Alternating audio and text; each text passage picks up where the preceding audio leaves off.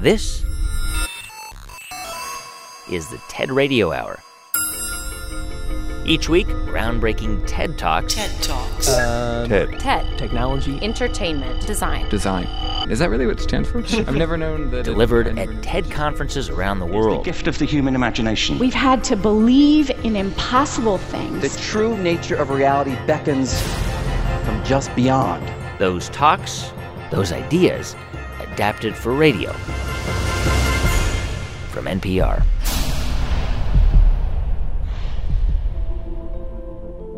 I'm Guy Raz, and this is Brittney Cooper.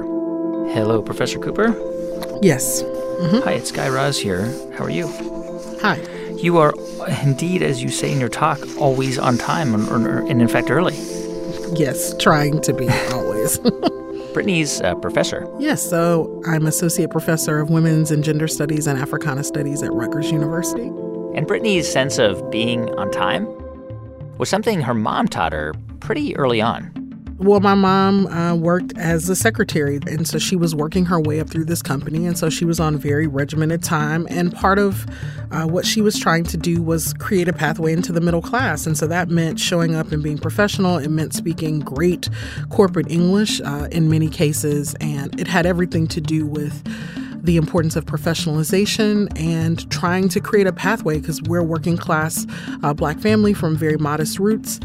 And she wanted more for herself, and she was a single mom with only a high school education at the time. And so these were some of the markers of trying to have class mobility. And so they're very small ways to think about it, but in my educational context that were predominantly white, we couldn't be late because we were trying to project a sense of excellence and that we were about business, uh, that I should be taken seriously as a student and that she should be taken seriously as a parent. And this idea that time could be connected to something bigger, something intangible, was actually the focus of a talk Brittney gave back in 2016. What if I told you that time has a race? A race in the contemporary way that we understand race in the United States. Here's more from Brittney Cooper on the TED stage. Typically, we talk about race in terms of black and white issues. In the African American communities from which I come, we have a long standing, multi generational joke about what we call CP time, or colored people's time. Now, we no longer refer to African Americans as colored, but this long standing joke about our perpetual lateness to church, to cookouts, to family events, and even to our own funerals remains. I personally am a stickler for time. It's almost as if my mother, when I was growing up, said, We will not be those black people. So we typically arrive to events 30 minutes early. But today, I want to talk to you more about the political nature of time. For if time had a race, it would be white. White people own time. Can you explain what you mean that that time has a race? Yes. So when I say time has a race, I'm saying that the way that we position ourselves in relationship to time comes out of histories of European and Western thought. And a lot of the way that we talk about time really finds its roots in the Industrial Revolution. Uh, so prior to that, we would talk about time as merely passing the time. After the Industrial Revolution, suddenly we begin to talk about time as spending time. Um, it becomes something that is tethered to a monetary value. So when we think about hourly wage, we now talk about time in terms of wasting time or spending time. And that's a really different understanding of time than you know like seasonal time or time that is sort of merely passing uh, and so i wanted to think about what does it mean if people are considered folks who largely are not impacting the flow of things right? Uh, which is often a racialized idea. So when we think about black and brown peoples around the world uh, in western frameworks there is a way that black and brown people are seen as a lag on social progress. So they are seen as holding back the you know power of the west to modernize the world. And that becomes the pretext often to do all manner of violence time has a history and so do black people But we treat time as though it is timeless, as though it has always been this way, as though it doesn't have a political history bound up with the plunder of indigenous lands, the genocide of indigenous people, and the stealing of Africans from their homeland. When white male European philosophers first thought to conceptualize time and history, one famously declared Africa is no historical part of the world. He was essentially saying that Africans were people outside of history who had had no impact on time or the march of progress. This idea that black people have had no impact on history is one of the foundational ideas of white supremacy. It's the reason that Carter G. Woodson created Negro History Week in 1926. It's the reason that we continue to celebrate Black History Month in the US every February. Now, we also see this idea that black people are people either alternately outside the bounds of time or stuck in the past in a scenario where, much as I'm doing right now, a black person stands up and insists that racism still matters, and a person, usually white, says to them, Why are you stuck in the past? Why can't you move on? We have a black president. We're past all that. I wonder whether that question or those questions are another. It's almost as if the person, either implicitly or not, is sort of saying, I'm not interested in honoring or acknowledging your story. Right. Absolutely. Um, you know, the more generous thing that I can say is that part of what exposing these operations of time should allow us to think about is that we don't all have the same timescapes. And so, if you're white in the US context, typically you are taught that time is linear, mm. that every day is a progression beyond the past, that we are not today where we were 50 years ago. But if you are African American in this country, time doesn't exactly work that way. You are, you know, living often with the residue of past historical trauma. You are living in a present day system that is filled with racial animus, which often is overlooked by many white Americans. And so you're also living with a sort of notion of a precarious future that you can be, you know, it reminds me um, in my book, Eloquent Rage, I write about the story of Sandra Bland, who was killed in 2015 sure. after an encounter uh, with the police. Hello, ma'am. With the takes high told the reason for your stop is you didn't fail, you failed to signal the lane change. But what was most difficult for me was Sandra Bland uh, is pulled over and arrested. Well, you can step on out now. I don't have to step out of my car. Step out of the car. As she's driving into Prairie View A&M University uh, down in Texas, which is her alma mater, and so she can literally like the university is sort of right there. The right. Now step out, or I will remove you. And she has just gotten her dream job, and this was the whole purpose of this journey that she takes down from Chicago, and she is yanked out of that future um, through a police encounter that is so reminiscent of the past. Get out of the car. And then you I will light me? you up. Get out. Wow. Now. Wow. Get out of the car. For a failure to signal. You're doing all of this for Get over there. And it right. reminds me of the ways that past and presents and futures seemingly coexist uh, for African American folks. And so, in that way, time doesn't feel linear. It feels like the past, you know, past narratives of race that are rooted in violence and rooted in a lack of freedom, they feel like they can become our reality again at any moment. Stop moving! Stop now! Stop it!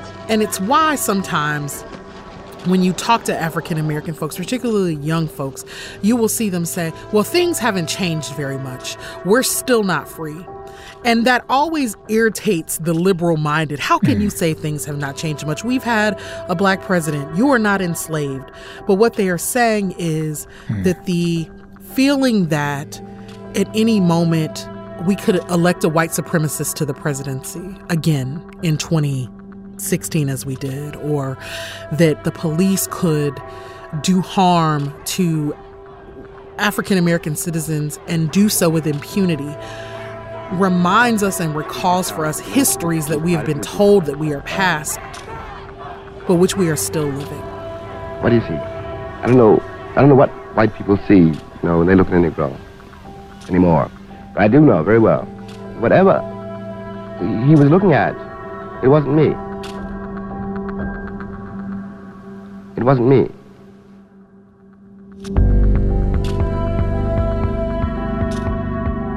Racism isn't always obvious, but it can be found almost everywhere. In the language we use to describe certain groups, in the ways laws are written to protect those with power, and in opportunities given or even held back.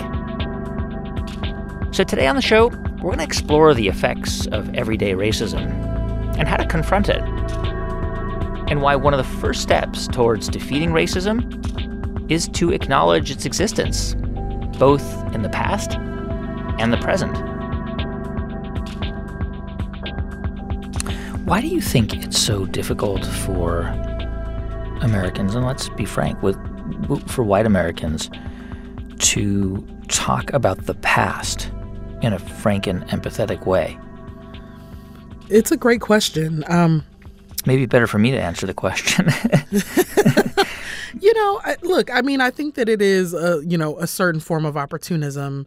That here is why it's hard to ha- for us to have any of these conversations about inequality in the country, because I think that white Americans see themselves as people who work really hard and they believe in the myth of meritocracy. We're all indoctrinated into this myth. It's mm. the American myth, right?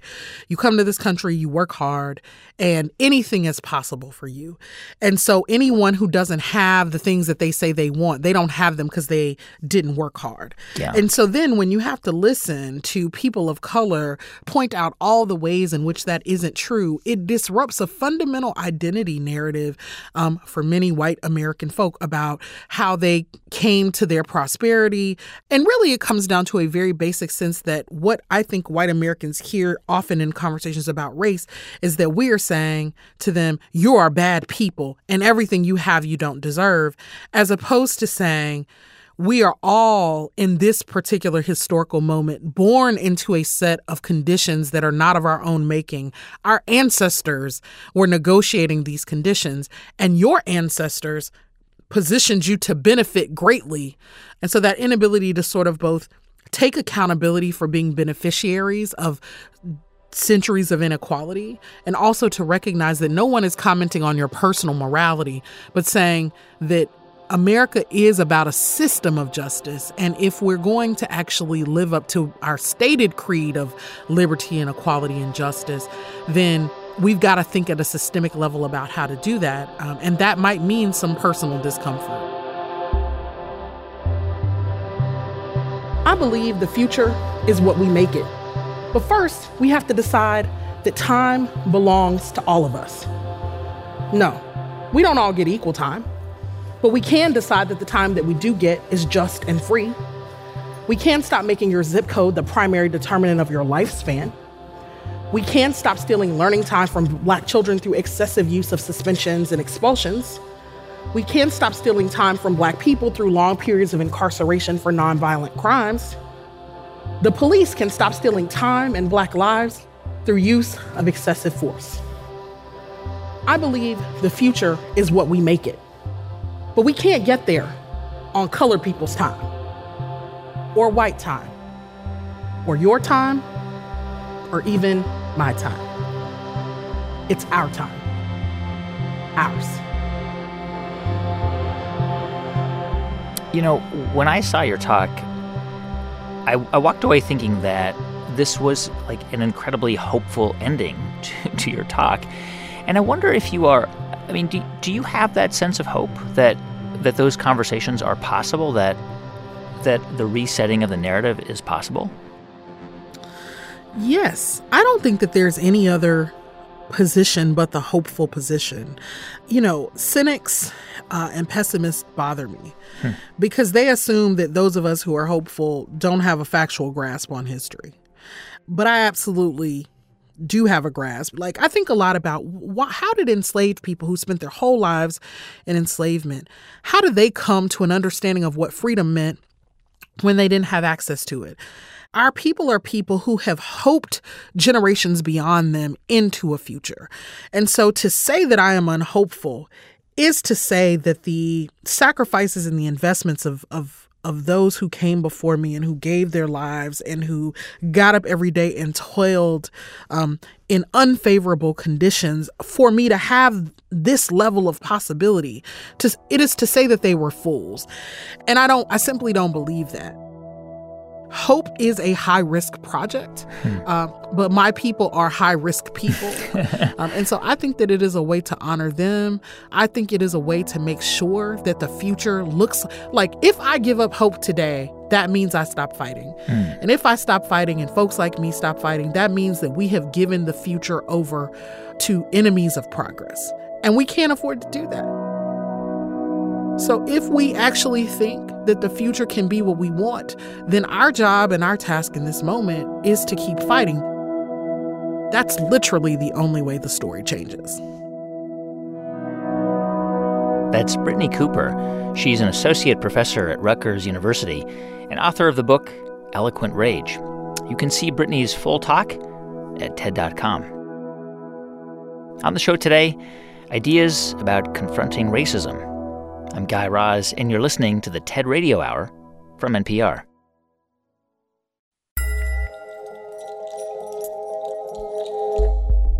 Hey everyone, just a quick thanks to two of our sponsors who help make this podcast possible.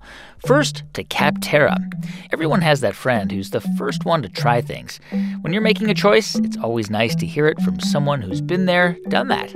Choosing the right software solution for your business is no different. Read over 750,000 reviews of products spanning over 700 categories of software to help you make an informed decision for your business on capterra.com slash radio hour. Capterra, software selection simplified.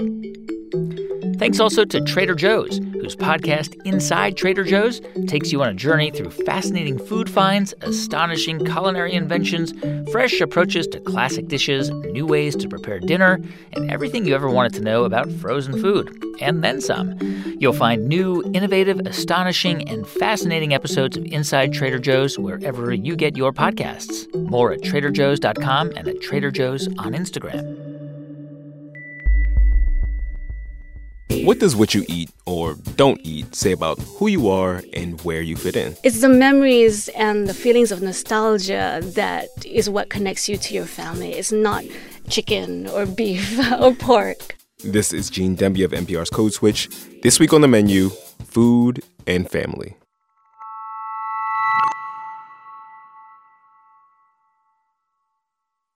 It's the TED Radio Hour from NPR. I'm Guy Raz. And on the show today, ideas about confronting racism. My name is Dr. Monique Morris. I am the founder and president of the National Black Women's Justice Institute.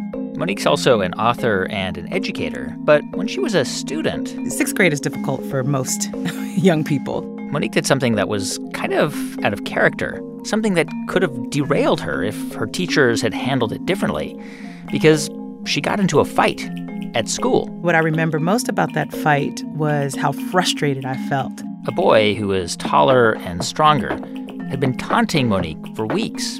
And that day, in PE class, he stepped on her shoe. His refusal to apologize was such a tremendous trigger for me.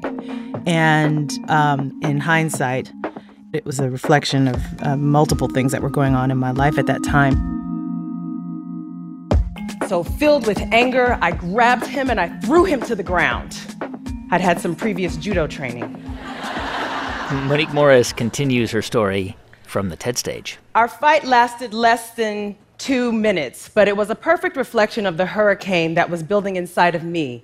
As a young survivor of sexual assault and as a girl who was grappling with abandonment and exposure to violence in other spaces in my life, I was fighting him but I was also fighting the men and boys that had assaulted my body and the culture that told me I had to be silent about it.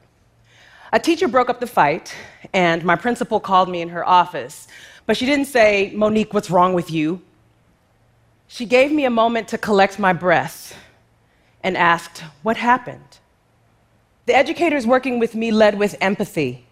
They knew me. They knew I loved to read, they knew I loved to draw, they knew I adored Prince. And they used that information to help me understand why my actions and those of my classmates were disruptive to the learning community they were leading. They didn't place me on suspension. They didn't call the police. My fight didn't keep me from going to school the next day. It didn't keep me from graduating. It didn't keep me from teaching.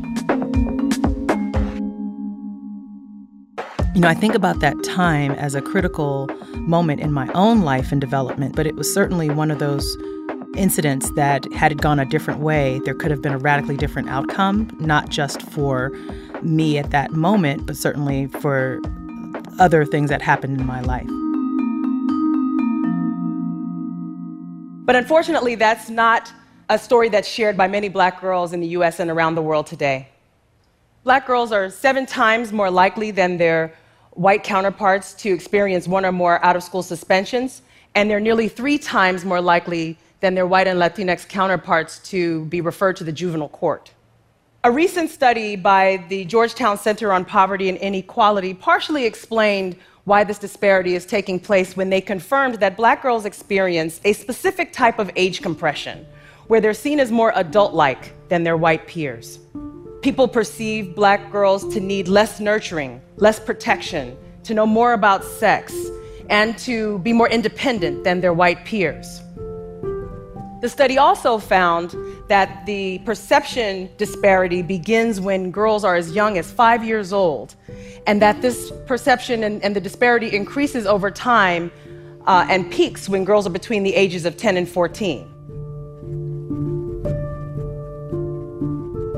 So, as you said in your talk, black girls in the U.S. are disciplined more often than white girls, but it's not that, that they're acting out more, right? Is is it that administrators are more likely to punish them?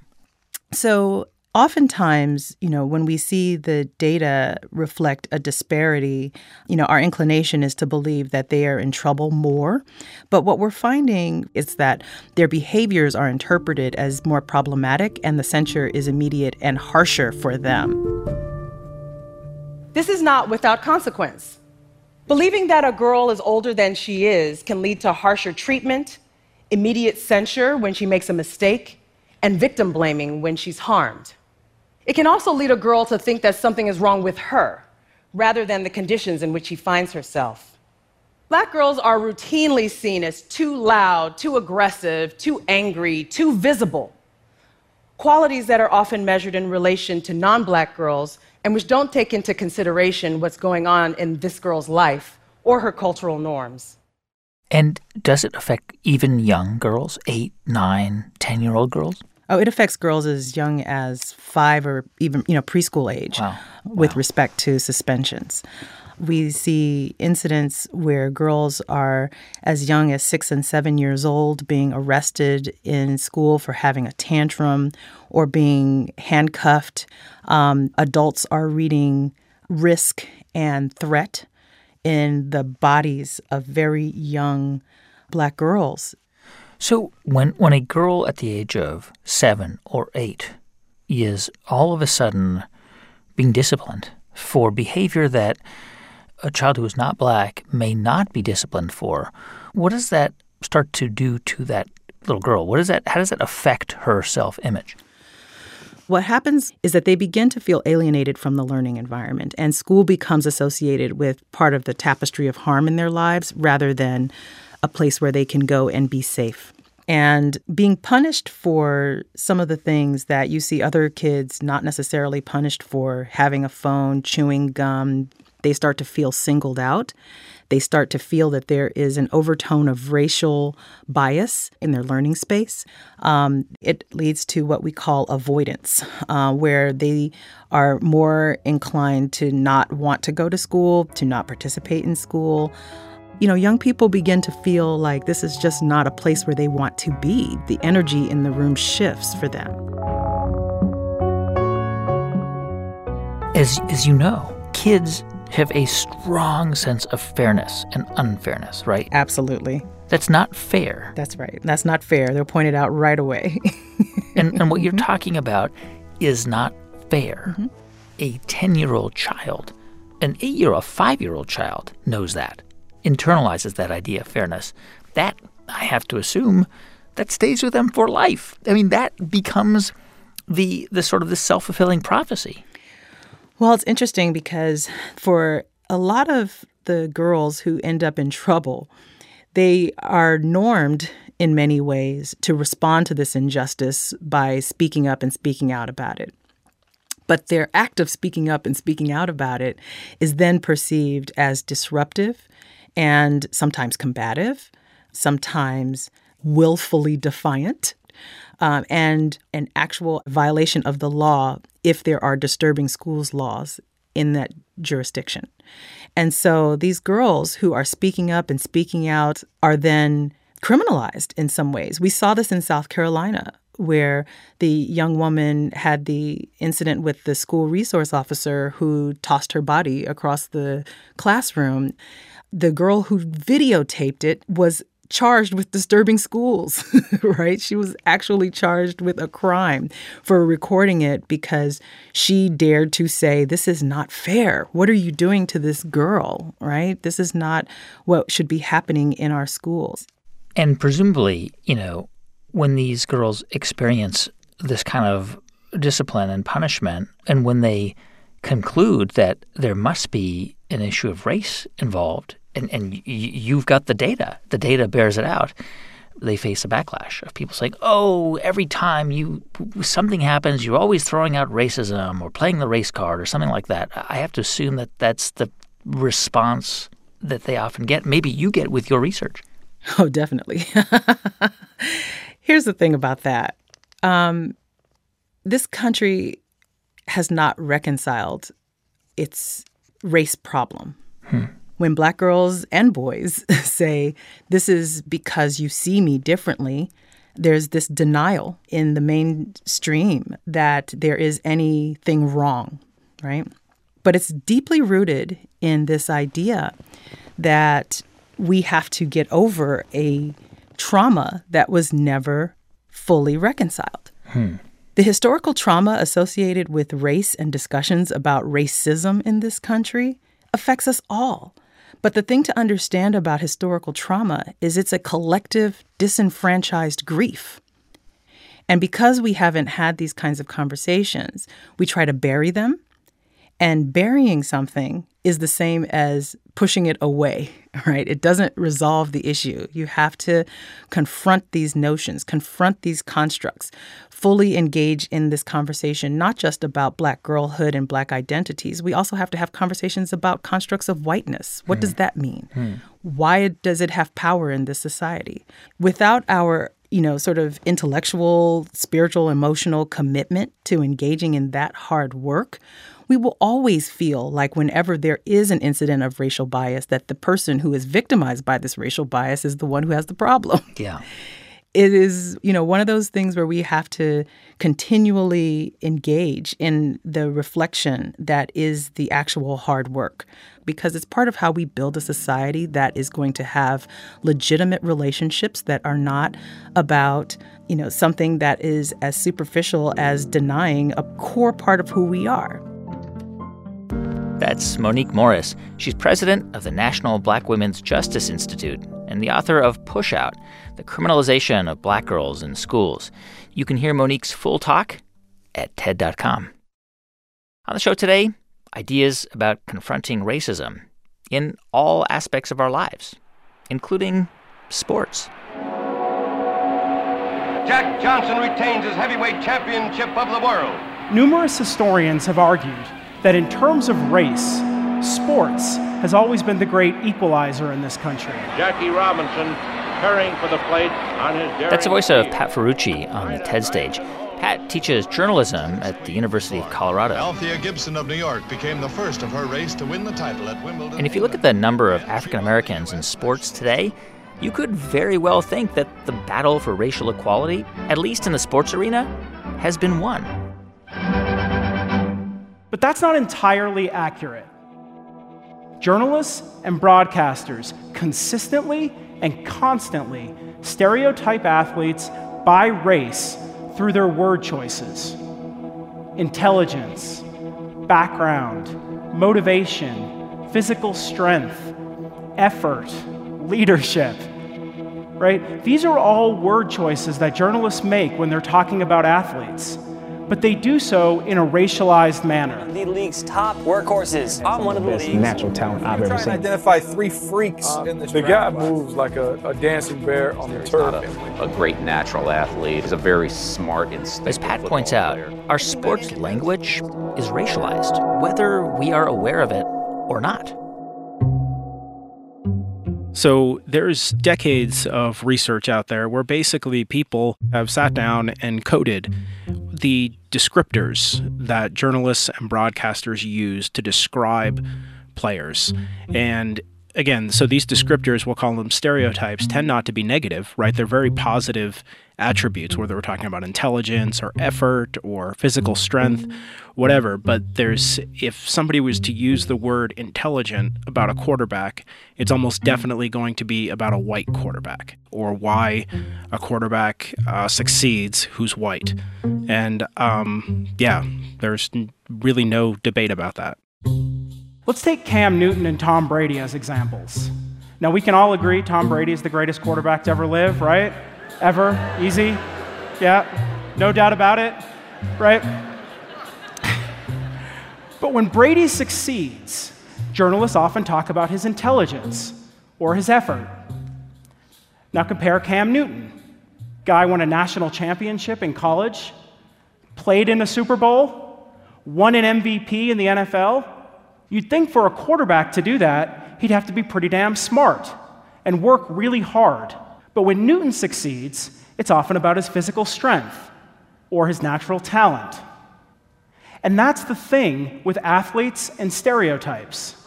If you're white, regardless of the sport, you're often talked about in terms of intelligence or effort or how great of a leader you are. If you're black, it's about physical strength, natural ability, or athleticism.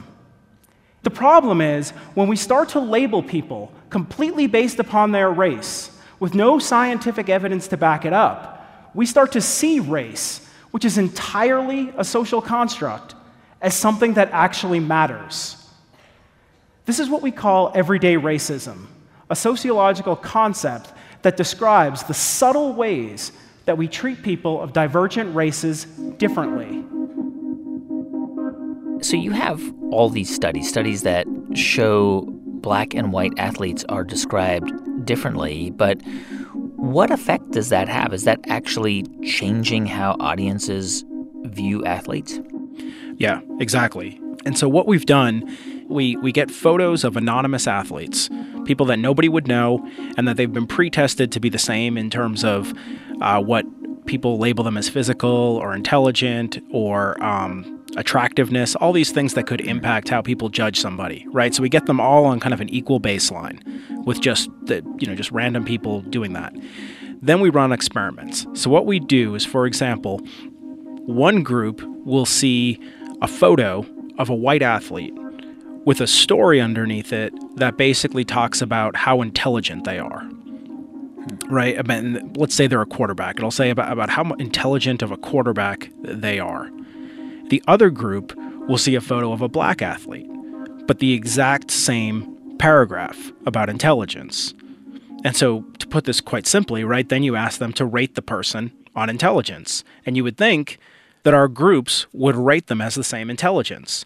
But that's not what happens, right? So, consistently, every single experiment we've run, people rate the white athlete as higher in intelligence than the black athlete, even though they have no information besides what we've given them. And again, we can look at this in a lot of different ways, and we've done it and you know, we've changed the race of participants, we've done a lot of different things, but it always turns out the same. You're saying that when you have white participants and black participants looking at these images, those two groups come to the same conclusions? Yeah, it's actually a little bit different. You know, when we we've done one experiment where we basically only sampled black participants and we found that black participants actually stereotyped even stronger. So they found white athletes even more intelligent. And that's the real insidious kind of effect, right? That's what we call the spiral of stereotyping. If you're a group that's constantly stereotyped, you actually start to believe it more than others do.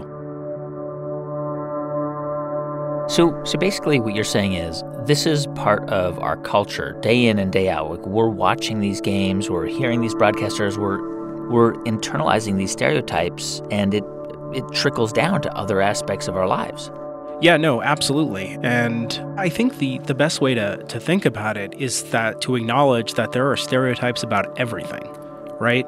Literally everything. That's how our brain works. That's how we come, you know, most things that happen in our brain happen in like milliseconds, right? We make these decisions. And that's because we're using cues to come up with what we think something is, right? We hear a sound, we, we, we hear, um, we're watching a movie and there's some ominous music in the background immediately we know something bad's going to happen, right? Those are the things that happen in our brain all the time. So the more we pay attention to everything and don't just let things go into the background and just go with the flow, the more knowledge we're going to gain. But the key, I think, is that change and betterment in these kind of areas, it just doesn't happen, right? It, it takes effort from people. And unless there's that effort, it's your your your brain's just going to make quick decisions based on what you already know and you're not going to learn anything new. That's Pat Ferrucci. He's a professor of journalism at the University of Colorado. You can see his full talk at ted.npr.org. On the show today, ideas about confronting racism. Stay with us. I'm Guy Raz, and you're listening to the TED Radio Hour from NPR.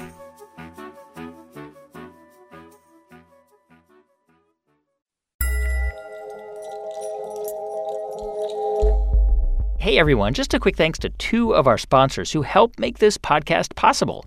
First, to Microsoft. The new Microsoft Surface Pro 6 can help you get things done whether you're on the field or running a business. Take Brian Orakpo and Michael Griffin, for example, two former NFL teammates who have opened a cupcake shop.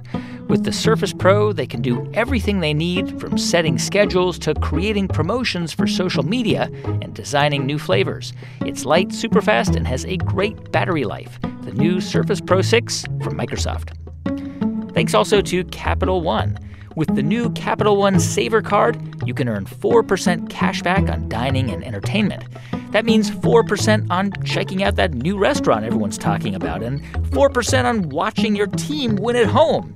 You'll also earn 2% cash back at grocery stores and 1% on all other purchases. Now, when you go out, you cash in. What's in your wallet? Credit approval required? Capital One Bank, USA, NA.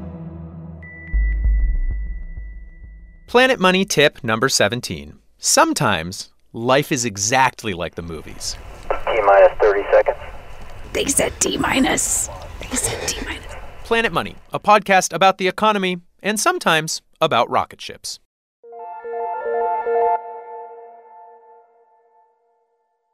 It's the TED Radio Hour from NPR. I'm Guy Raz, and on the show today, ideas about confronting racism. And so far on the show, we've been hearing about the effects of systemic racism. But what about the ways that racial bias can affect our daily interactions? Which is what happens in the interpersonal level, where people are face to face with each other daily and have to interact and make decisions daily. This is clinical psychologist Howard Stevenson. And Howard says oftentimes it's in these encounters when our unconscious and even conscious biases can affect how we react. Racial moments arise and they are caught in a place of anxiety and stress about what best to do. And it hampers the decision making of folks in those moments. Howard Stevenson talks more about these moments from the TED stage. If you look at the neuroscience research, which says that when we are racially threatened, our brains go on lockdown and we dehumanize black and brown people. Our brains imagine that children and adults are older than they really are, larger than they really are, and closer than they really are. When we're at our worst, we convince ourselves that they don't deserve affection or protection. If you look at the police encounters that have led to some wrongful deaths of mostly Native Americans and African Americans in this country, they've lasted about two minutes. Within 60 seconds, our brains go on lockdown, and when we're unprepared, we overreact. At best, we shut down. At worst, we shoot first and ask no questions. Imagine if we could reduce the intensity of threat within those 60 seconds and keep our brains from going on lockdown. Imagine how many children would get to come home from school without getting expelled or shot. Imagine how many mothers and fathers wouldn't have to cry. Racial socialization can help young people negotiate 60 second encounters, but it's going to take more than a chat. It requires a racial literacy. Now, how do parents have these conversations? And uh, what is a racial literacy? Thank you for asking. a racial literacy involves the ability to read, recast, and resolve a racially stressful encounter. Now, racially literate conversations with our children can be healing, but it takes practice. You had a moment that you shared on stage um, when when you and your youngest son Julian found out that George Zimmerman was acquitted after he killed Trayvon Martin. Mm-hmm. Um, and you and Julian talk about how he, how Julian could have been perceived the same way as Trayvon. Sure. What, what was that conversation like? What did what did Julian say? At that time, he felt very strongly it's not fair, and um, he got angry about it. What the? Yeah, that he might also be targeted. Yes. It's like you're better than you, and Yes. there's nothing you can do about that. And if you scare me or something like that, I will shoot you because I'm scared of you. But I think he also, I also wanted him to know, um, which I think he got, that we're going to try to be around him, but that he also has to make decisions. It's a, it's one of those tricky, you know, stressful things that, that parents of kids of color, in my view, have to deal with. Both Brian and Julian my two sons, I gave them the talks at eight years old. It just happened to come up that way. Right. I did the same thing with Brian. I gave him the same talk. We call Once he got the information, he said, "Wait a minute, you know, it's One like, minute. You're telling me that this guy can just chase a black kid, Kid, get in a fight with him and shoot him. basically, and nothing happened. That's not right." It's not the same for everyone else. It's, It's not, not the always the same. No, you yeah, gotta be because people can disrespect you. Exactly. And, Um, uh, and think that you're. It's like they're saying that you don't look right, uh, so I guess I have the right to disrespect you. Yeah, things like this happen way too often to our children.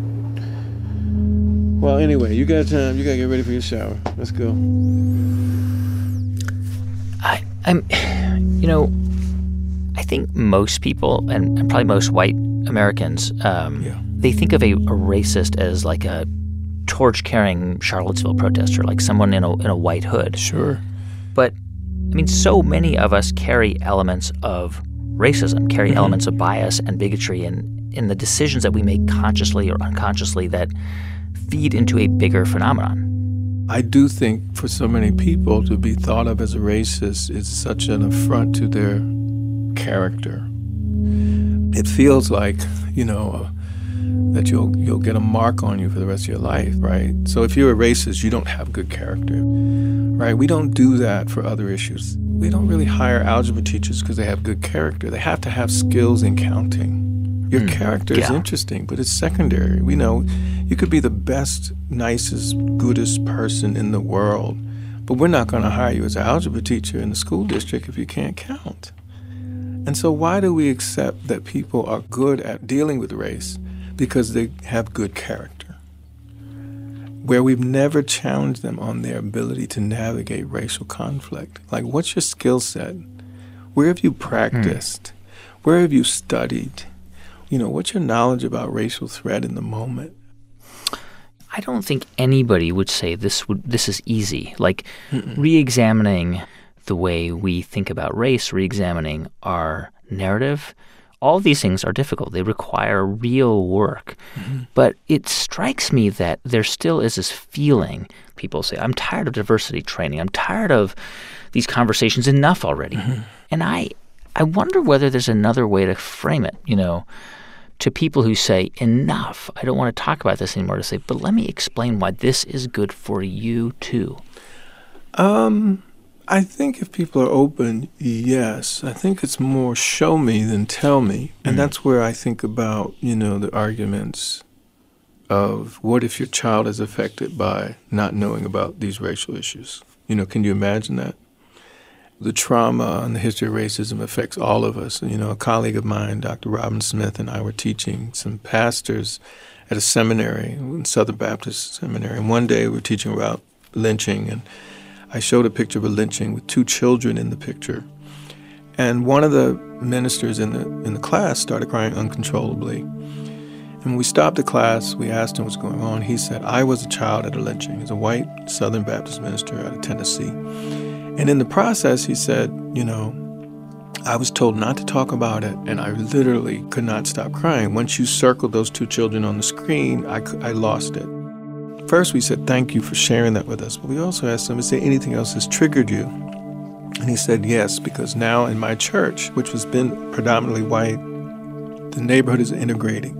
And I have African American parishioners coming to my church. And now I have had nightmares ever since about whether I can be a pastor to them or not. The trauma of racism, the emotional trauma of the legacy of lynching, has affected all of us.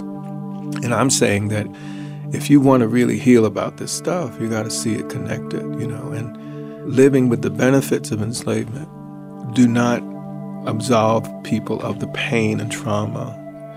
And I think all of us have lots of moments like that. Wish we had do overs, right? But it affects our health. It affects his sleep habits. It affects his relationships. It affects the anxiety that he was going through every day. And so we've been making the pitch, you know, to deal with this stuff is not just simply about being a better society, not simply about being a good person, but what if not dealing with racial matters affects your health? Would you be interested? Or affects your children's health? Would you then be interested? You know, if you knew your child was going to lose sleep over their difference or, or not knowing how to deal with this stuff over the course of 10 years, would you be interested in engaging and talking about it? Howard Stevenson is the director of the Racial Empowerment Collaborative at the University of Pennsylvania. You can see his full talk at TED.com. So, Travis, as two white men sitting here talking about race, I want to ask you what is it you think that many white people in America don't understand about what it means to be black in America? I don't think a lot of white people, and I would include myself in everything that we're talking about, by the way, have any sense of the kind of racial trauma and the way that non white people, especially you know black people, indigenous people in this country carry around history with them in very deep ways. This is Travis Jones. I am a educator, a diversity inclusion consultant, and I am a writer when I can find time. And Travis has spent a lot of time thinking and writing about white culture. There's kind of these unspoken moral codes in whiteness. It should tell you something that in a room full of white people, if you have some view on, you know, let's say racism, but if you don't feel comfortable speaking up about that in that group, what does that say about your relation to those people in that group? Mm-hmm. Um, what does it say about the codes of whiteness that define what it means to be a good white person, which usually means not speaking up about injustice or racism? Because through a white racial perspective, those who speak about racism are the real racists. You know, being intentional about thinking about how our cultures shape us in certain ways. Like the way Travis's own upbringing has shaped him. Come from a working class background in the South. Um, was born in upstate New York, but I've grown up in North Carolina. And I grew up in predominantly all white schools, all white churches. I've been socialized in uh, pretty stark white cultures, I would say. And last year, Travis gave a TED Talk speaking directly to white people about race. I wanted to give a talk that didn't feel preachy, that wasn't wrapped in a lot of academic jargon, but I really wanted to connect with working class white people who I do feel like there's some genuine feeling like they're being left out in the world or left behind or resentment. And so I, I think was trying to connect with people like me. Here's more from Travis Jones on the TED stage. As Southerners, we have an intimate relationship with the land, the dirt. In fact, when we want to talk about hard work, we even say things like, you got to roll your sleeves up and get your hands dirty. Man, I wish we had that energy for working against white supremacy in the world. Because for a people that love meritocracies, we have not been pulling ourselves up by our bootstraps in racial justice work. Now, By now, you might be thinking, well, just like a classroom, aren't bullies and hall monitors in the minority? What about the majority of white people? What about the rest of the class? And I'm sure the majority of the white people you know are diversity loving, inclusive people who stand against racism. And decades of survey data show us that racial attitudes of whites have improved over the years. The problem is racist policies have largely stayed the same, or in many cases gotten worse. Well, how did we get here? During the civil rights era, white people saw ourselves in a mirror through the violent images we saw in the paper and on TV. We didn't like what we saw. So we distanced ourselves from those bad white people and created a culture where not seeing race became a way to be good in the world. And that's how we got the colorblind classroom. We show our goodness as non racist by blaming white bullies, closing our eyes to race, or by shrinking in shame or silence to show our agreement with its badness. But eventually I realized that my goodness made me feel good, but it wasn't doing much for making the world good. And my goodness felt lifeless in the face of mass incarceration and the racial wealth gap, immigrant rights, and police brutality. And it feels lifeless now when I see the way that whiteness is killing white people too. Through the opioid epidemic, suicide rates, and white poverty, you see the goodness of non racism is no match for the badness of racism. Why do you think it's important for whites, even for whites who might look at the world and say, I've lost out? Like, I didn't go to college, I don't have an education, I don't have a great job. Why, in your view, does it need to be addressed? Why would a white person, even someone who doesn't feel like they've reaped the fruits of, of what America has to offer, why would it be important that they do understand what it means to be white versus what it means to be black in America? Yeah, so I, you know, nobody has shaped my thinking on race more than James Baldwin. And I think at least one of the ways that made Baldwin so provocative is that he turned the mirror and essentially asked white people that question. I mean, he saw racism as a kind of poison and sickness of the soul. You know, when I see, for example, on, you know, maybe my Facebook or in conversations, when white people are trying to do their best to have some voice in race conversations, and it's not coming from a place of being informed or reflective, there's an anger there and there's kind of a spitefulness and there's shame and there's mm. guilt. Like none of that strikes me as healthy. So I think in our race conversations, even paying attention to your emotions and, you know, maybe your lack of insight, that that in and of itself, you know, as some sign of some lack. And whereas I, I think we should maybe change the narrative to embrace that to say, historically, white people have not been great advocates or allies. Instead of shrinking in shame from that or, or kind of trying to explain that away to embrace it as you know here's one parts of our lives where we can explore how we've been shaped um, for better or worse and and try to get better. Yeah so i think there's a personal draw but also politically i mean i, I think if white people really got black politics fighting for you know police reform prison abolition criminal justice reform those things if they're framed through racial justice they're good for white people too what are some small ways? And we're talking about some big ideas, but what are some just very small practical ways that mm-hmm. you would say that white people could work to either be allies to people of color or to kind of begin to address some of the deeper questions that we're talking about in this show? Mm-hmm. So I'm really big on the importance of being self reflective about who you are in the world and how you've been shaped your deeper beliefs and values, when you read something on the news, you see something, you're in conversation, those things that really raise your emotional antennas, to take those small moments and think about why. I mean, I think another way is in our families. I mean, think about the people in your life that you care about. And if you've had some awakenings to race in this country, could you share those truths with some people that you think should know them? You know, looking at parenting as an avenue to introduce new narratives to you know young people who if we don't intervene and speak up are going to be absorbed into the same kind of story of race in America that we were. That's Travis Jones. He's an anti-racism educator.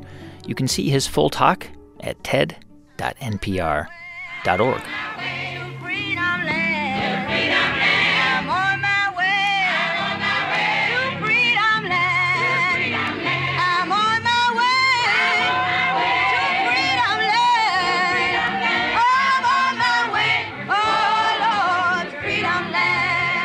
Hey, thanks for listening to our episode on confronting racism this week.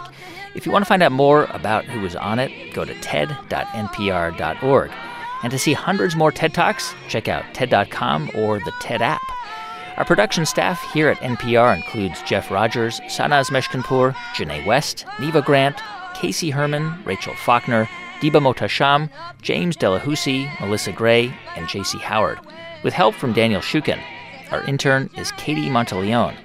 Our partners at TED are Chris Anderson, Colin Helms, Anna Phelan, and Janet Lee. I'm Guy Raz, and you've been listening to Ideas Worth Spreading right here on the TED Radio Hour from NPR.